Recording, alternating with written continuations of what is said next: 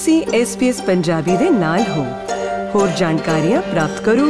svs.com.au/punjabi ਉਤੇ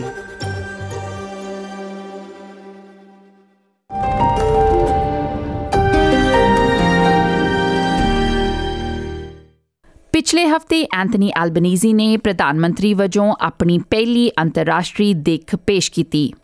ਇੱਕ ਆਜ਼ਾਦ ਅਤੇ ਖੁੱਲਾ ਪੈਸੀਫਿਕ ਜਲਵਾਯੂ ਪਰਿਵਰਤਨ ਤੇ ਮਜ਼ਬੂਤ ਕਾਰਵਾਈ ਅਤੇ ਖੇਤਰ ਵਿੱਚ ਆਰਥਿਕ ਸੁਰੱਖਿਆ ਨੂੰ ਯਕੀਨੀ ਬਣਾਉਣ ਲਈ ਆਸਟ੍ਰੇਲੀਆ ਦੇ ਸੱਦੇ ਨੂੰ ਮੋੜ ਪ੍ਰਤੀਬੱਧ ਕਰਨਾ ਏਜੰਡੇ ਦੇ ਸਿਖਰ ਤੇ ਚੀਨ ਨਾਲ ਸੰਬੰਧ ਹਨ ਬੀਜਿੰਗ ਦੁਆਰਾ ਨਵੀਂ ਸਰਕਾਰ ਨੂੰ ਵਧਾਈ ਦਿੱਤੇ ਜਾਣ ਤੋਂ ਬਾਅਦ ਪੇਸ਼ ਹੈ ਹਰਲੀਨ ਸੁਹਾਣਾ ਦੀ ਜ਼ੁਬਾਨੀ ਇਸ ਵਿਸ਼ੇ ਵਿੱਚ ਇਹ ਖਾਸ ਰਿਪੋਰਟ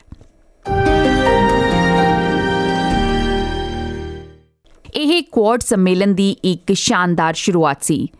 ਚਾਰ ਨੇਤਾਵਾਂ ਦੀ ਇੱਕ ਪਰਿਵਾਰਕ ਫੋਟੋ ਤੇ ਯੂਐਸ ਦੇ ਰਾਸ਼ਟਰਪਤੀ ਨੇ ਨਵੇਂ ਪ੍ਰਧਾਨ ਮੰਤਰੀ ਨੂੰ ਇੱਕ ਫ੍ਰੀ ਪਾਸ ਵੀ ਦਿੱਤਾ Prime Minister Albanese, uh, I welcome you to your first Quad meeting. Like I said, uh, you got on a plane, you were sworn in, got in a plane, and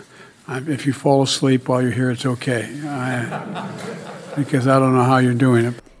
ਇਹ Anthony Albanese ਦੀ ਪਹਿਲੀ ਅੰਤਰਰਾਸ਼ਟਰੀ ਸ਼ਮੂਲੀਅਤ ਸੀ ਅਤੇ ਉਹਨਾਂ ਨੇ ਆਪਣੇ ਏਜੰਡੇ ਦੀ ਰੂਪਰੇਖਾ ਬਣਾਉਣ ਲਈ ਵਿਸ਼ਵ ਮੰਚ ਦੀ ਵਰਤੋਂ ਕੀਤੀ The new Australian government's priorities align with the Quad agenda, taking action on climate change and building a stronger and more resilient Indo-Pacific region through better economic security,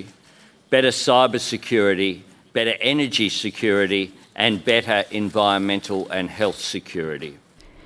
ਚਾਰਾਂ ਨੇਤਾਵਾਂ ਨੇ ਯੂਕਰੇਨ ਦੇ ਹਮਲੇ ਤੇ ਚਿੰਤਾ ਜ਼ਾਹਰ ਕੀਤੀ ਮੇਜ਼ਬਾਨ ਪ੍ਰਧਾਨ ਮੰਤਰੀ ਕਿਸ਼ੀਦਾ ਇਹ ਯਕੀਨੀ ਬਣਾਉਣ ਦੀ ਕੋਸ਼ਿਸ਼ ਕਰ ਰਹੇ ਹਨ ਕਿ ਅਜਿਹਾ ਪੈਸੀਫਿਕ ਖੇਤਰ ਵਿੱਚ ਨਾ ਹੋਵੇ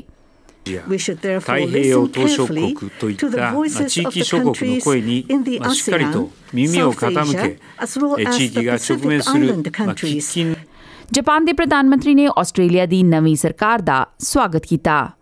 I would like her to offer her my sincere congratulations for assuming the post of Prime Minister. And thank you very much for flying over to Japan right after the election. Beijing ਨੇ ਵੀ ਨਵੇਂ ਪ੍ਰਧਾਨ ਮੰਤਰੀ ਨੂੰ ਵਧਾਈਆਂ ਭੇਜੀਆਂ ਇਹ ਚੀਨ ਅਤੇ ਆਸਟ੍ਰੇਲੀਆ ਵਿਚਕਾਰ ਮੰਤਰੀ ਪੱਧਰੀ ਸੰਚਾਰਾਂ ਦੇ ਕੂਟਨੀਤਕ ਫਰੀਜ਼ ਦਾ ਅੰਤ ਹੋ ਸਕਦਾ ਹੈ We note that Mr Albanese led the Australian Labor Party to a victory in the federal election, and we offer our congratulations. In the 1970s, the Australian government, led by the Labor Party, made the right choice to establish diplomatic relations with China. Australia ਨੇ ਕਿਹਾ ਕਿ ਚੀਨ ਨੇ 2020 ਦੀ ਸ਼ੁਰੂਆਤ ਦੇ ਨੇੜੇ ਮੰਤਰੀ ਪੱਧਰ ਤੇ ਗੱਲਬਾਤ ਨੂੰ ਰੋਕ ਦਿੱਤਾ ਸੀ ਅਤੇ ਉਮੀਦ ਹੈ ਕਿ ਆਸਟ੍ਰੇਲੀਆ ਵਿੱਚ ਰਾਜਨੀਤਿਕ ਰੀਸੈਟ ਇਹ ਸੰਚਾਰ ਮੁੜ ਸ਼ੁਰੂ ਕਰ ਸਕਦਾ ਹੈ ਪਰ ਆਸਟ੍ਰੇਲੀਅਨ ਨੈਸ਼ਨਲ ਯੂਨੀਵਰਸਿਟੀ ਦੇ ਰੱਖਿਆ ਅਤੇ ਸੁਰੱਖਿਆ ਮਾਹਰ ਜான் ਬਲੈਕਸਲੈਂਡ ਦਾ ਕਹਿਣਾ ਹੈ ਕਿ ਇਹ ਇੱਕ ਹੌਲੀ ਪ੍ਰਕਿਰਿਆ ਹੋ ਸਕਦੀ ਹੈ This reach out from China is a bit of an olive branch. It's a bit of an opening of the freezer door, if you like. And there is an opportunity here for Australia to explore around the margins a way of improving relations with China. So the future, I think, is going to see incremental but modest constructive steps towards some kind of rapprochement between Australia and China. ਪਰ Japan ਵਿੱਚ ਇਹ ਪੁੱਛੇ ਜਾਣ ਤੇ ਕਿ ਕੀ ਇਹ ਪੱਤਰ ਸਰਕਾਰ ਦੁਆਰਾ ਕੋਈ ਜਵਾਬੀ ਕਾਰਵਾਈ ਦੀ ਸ਼ੁਰੂਆਤ ਕਰੇਗਾ ਤਾਂ ਐਂਥਨੀ ਐਲਬਨੀਜ਼ੀ ਨੇ ਗੱਲ ਗੋਲਮੋਲ ਕੀਤੀ I have received uh, now a, uh, a a letter of congratulations from Premier Lee as I have from other world leaders, and I welcome that. Uh, we will respond uh, uh, appropriately in time uh, when, uh, when I return to Australia. Pacific ਵਿੱਚ ਚੀਨ ਦਾ ਵੱਧਦਾ ਦਬਦਬਾ ਪੱਛਮ ਲਈ ਕੁਝ ਚਿੰਤਾ ਦਾ ਕਾਰਨ ਬਣਿਆ ਹੋਇਆ ਹੈ। ਮਾਰਿਸਨ ਦੀ ਸਾਬਕਾ ਸਰਕਾਰ ਨੂੰ ਚੀਨ ਅਤੇ ਸੋਲਮਨ ਟਾਪੂਆਂ ਵਿਚਕਾਰ ਹਸਤਾਖਰ ਕੀਤੇ ਗਏ ਸੁਰੱਖਿਆ ਸਮਝੌਤੇ ਨਾਲ ਨਜਿੱਠਣ ਦੇ ਜਵਾਬ ਲਈ ਆਲੋਚਨਾ ਮਿਲੀ। ਅਤੇ ਲੇਬਰ ਸਰਕਾਰ ਗੁਆਂਢੀ ਦੇਸ਼ਾਂ ਨਾਲ ਰੁਝੇਵਿਆਂ ਨੂੰ ਹੋਰ ਵਧਾਉਣ ਦੀ ਉਮੀਦ ਕਰ ਰਹੀ ਹੈ ਵਿਦੇਸ਼ ਮੰਤਰੀ ਪੈਨੀ ਵੋਂਗ ਨੇ ਪੈਸੀਫਿਕ ਦੇਸ਼ਾਂ ਨੂੰ ਸੰਦੇਸ਼ ਦਿੰਦੇ ਹੋਏ ਕਿਹਾ ਕਿ ਆਸਟ੍ਰੇਲੀਆ ਉਹਨਾਂ ਦੇ ਨਾਲ ਮੋਢੇ ਨਾਲ ਮੋਢਾ ਜੋੜ ਕੇ ਖੜਾ ਹੋਵੇਗਾ ਅਤੇ ਜਲਵਾਯੂ ਪਰਿਵਰਤਨ ਤੇ ਸਰਕਾਰ ਵਧੇਰੇ ਪ੍ਰਗਤੀਸ਼ੀਲ ਰੁਖ ਨੂੰ ਦੁਬਾਰਾ ਅੱਗੇ ਵਧਾਏਗੀ Our region faces unprecedented challenges but we will face these challenges together and we will achieve our shared aspirations together. We want to help build a stronger Pacific family. That is why we will do more, but we will also do it better. We will listen because we care what the Pacific has to say. John ਬਲੈਕਸਲੈਂਡ ਦਾ ਕਹਿਣਾ ਹੈ ਕਿ ਜਲਵਾਯੂ ਤੇ focus ਖੇਤਰ ਦਾ ਸਭ ਤੋਂ ਵੱਡਾ ਮੁੱਦਾ ਹੈ ਤੇ ਚੀਨ ਦੇ ਵੱਧ ਰਹੇ ਪ੍ਰਭਾਵ ਦਾ ਮੁਕਾਬਲਾ ਕਰਨ ਲਈ ਇਹ ਮਦਦ ਕਰ ਸਕਦਾ ਹੈ. There's a real sense that momentum is building for Australia to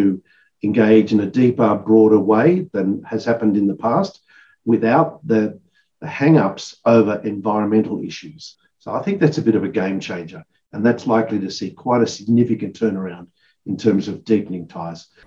ਪਰ ਤਾਈਵਾਨ ਨਾਲ ਸੰਬੰਧਾਂ ਵਿੱਚ ਤਣਾਅ ਬਣਿਆ ਹੋਇਆ ਹੈ ਤੇ ਰਾਸ਼ਟਰਪਤੀ ਬਾਈਡਨ ਨੇ ਕਿਹਾ ਕਿ ਜੇ ਚੀਨ ਸਵੈ ਸ਼ਾਸਨ ਵਾਲੇ ਟਾਪੂ ਤੇ ਹਮਲਾ ਕਰਦਾ ਹੈ ਤਾਂ ਯੂਐਸ ਫੌਜੀ ਦਖਲ ਦੇਵੇਗਾ ਪਰ ਫਿਰ ਬਾਅਦ ਵਿੱਚ ਉਸ ਬਿਆਨ ਤੋਂ ਪਿੱਛੇ ਹਟਦੇ ਹੋਏ ਉਹਨਾਂ ਨੇ ਕਿਹਾ ਕਿ ਉਹ ਤਾਈਵਾਨ ਬਾਰੇ ਰਣਨੀਤਕ ਅਸਪਸ਼ਟਤਾ ਬਣਾਈ ਰੱਖਣ ਵਿੱਚ ਵਚਨਬੱਧ ਹਨ ਐਂਥਨੀ ਐਲਬਨੀਜ਼ੀ ਅਡੋਲ ਰਹੇ ਕਿ ਕੋਈ ਵੀ ਸਥਿਤੀ ਨਹੀਂ ਬਦਲੀ ਹੈ Well, President Biden has confirmed there's no change in the United States position, and I confirm there's no change in Australia's position. Our position is there should be no unilateral change to the status quo. Anthony Albanese ਨੇ ਪੁਸ਼ਟੀ ਕੀਤੀ ਕਿ ਅਗਲੀ code meeting 2023 ਵਿੱਚ Australia ਵਿੱਚ ਹੋਵੇਗੀ। ਇਹ ਜਾਣਕਾਰੀ SBS ਨਿਊਜ਼ ਦੀ ਕ੍ਰਿਸ਼ਾਨੀ ਧਾਨਜੀ ਦੀ ਮਦਦ ਨਾਲ ਪੰਜਾਬੀ ਵਿੱਚ ਹਰਲੀਨ ਕੌਰ ਸੋਹਾਣਾ ਦੁਆਰਾ ਪੇਸ਼ ਕੀਤੀ ਗਈ ਹੈ।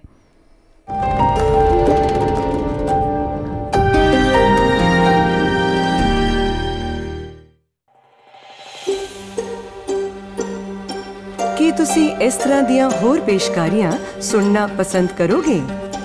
Apple podcast Google podcast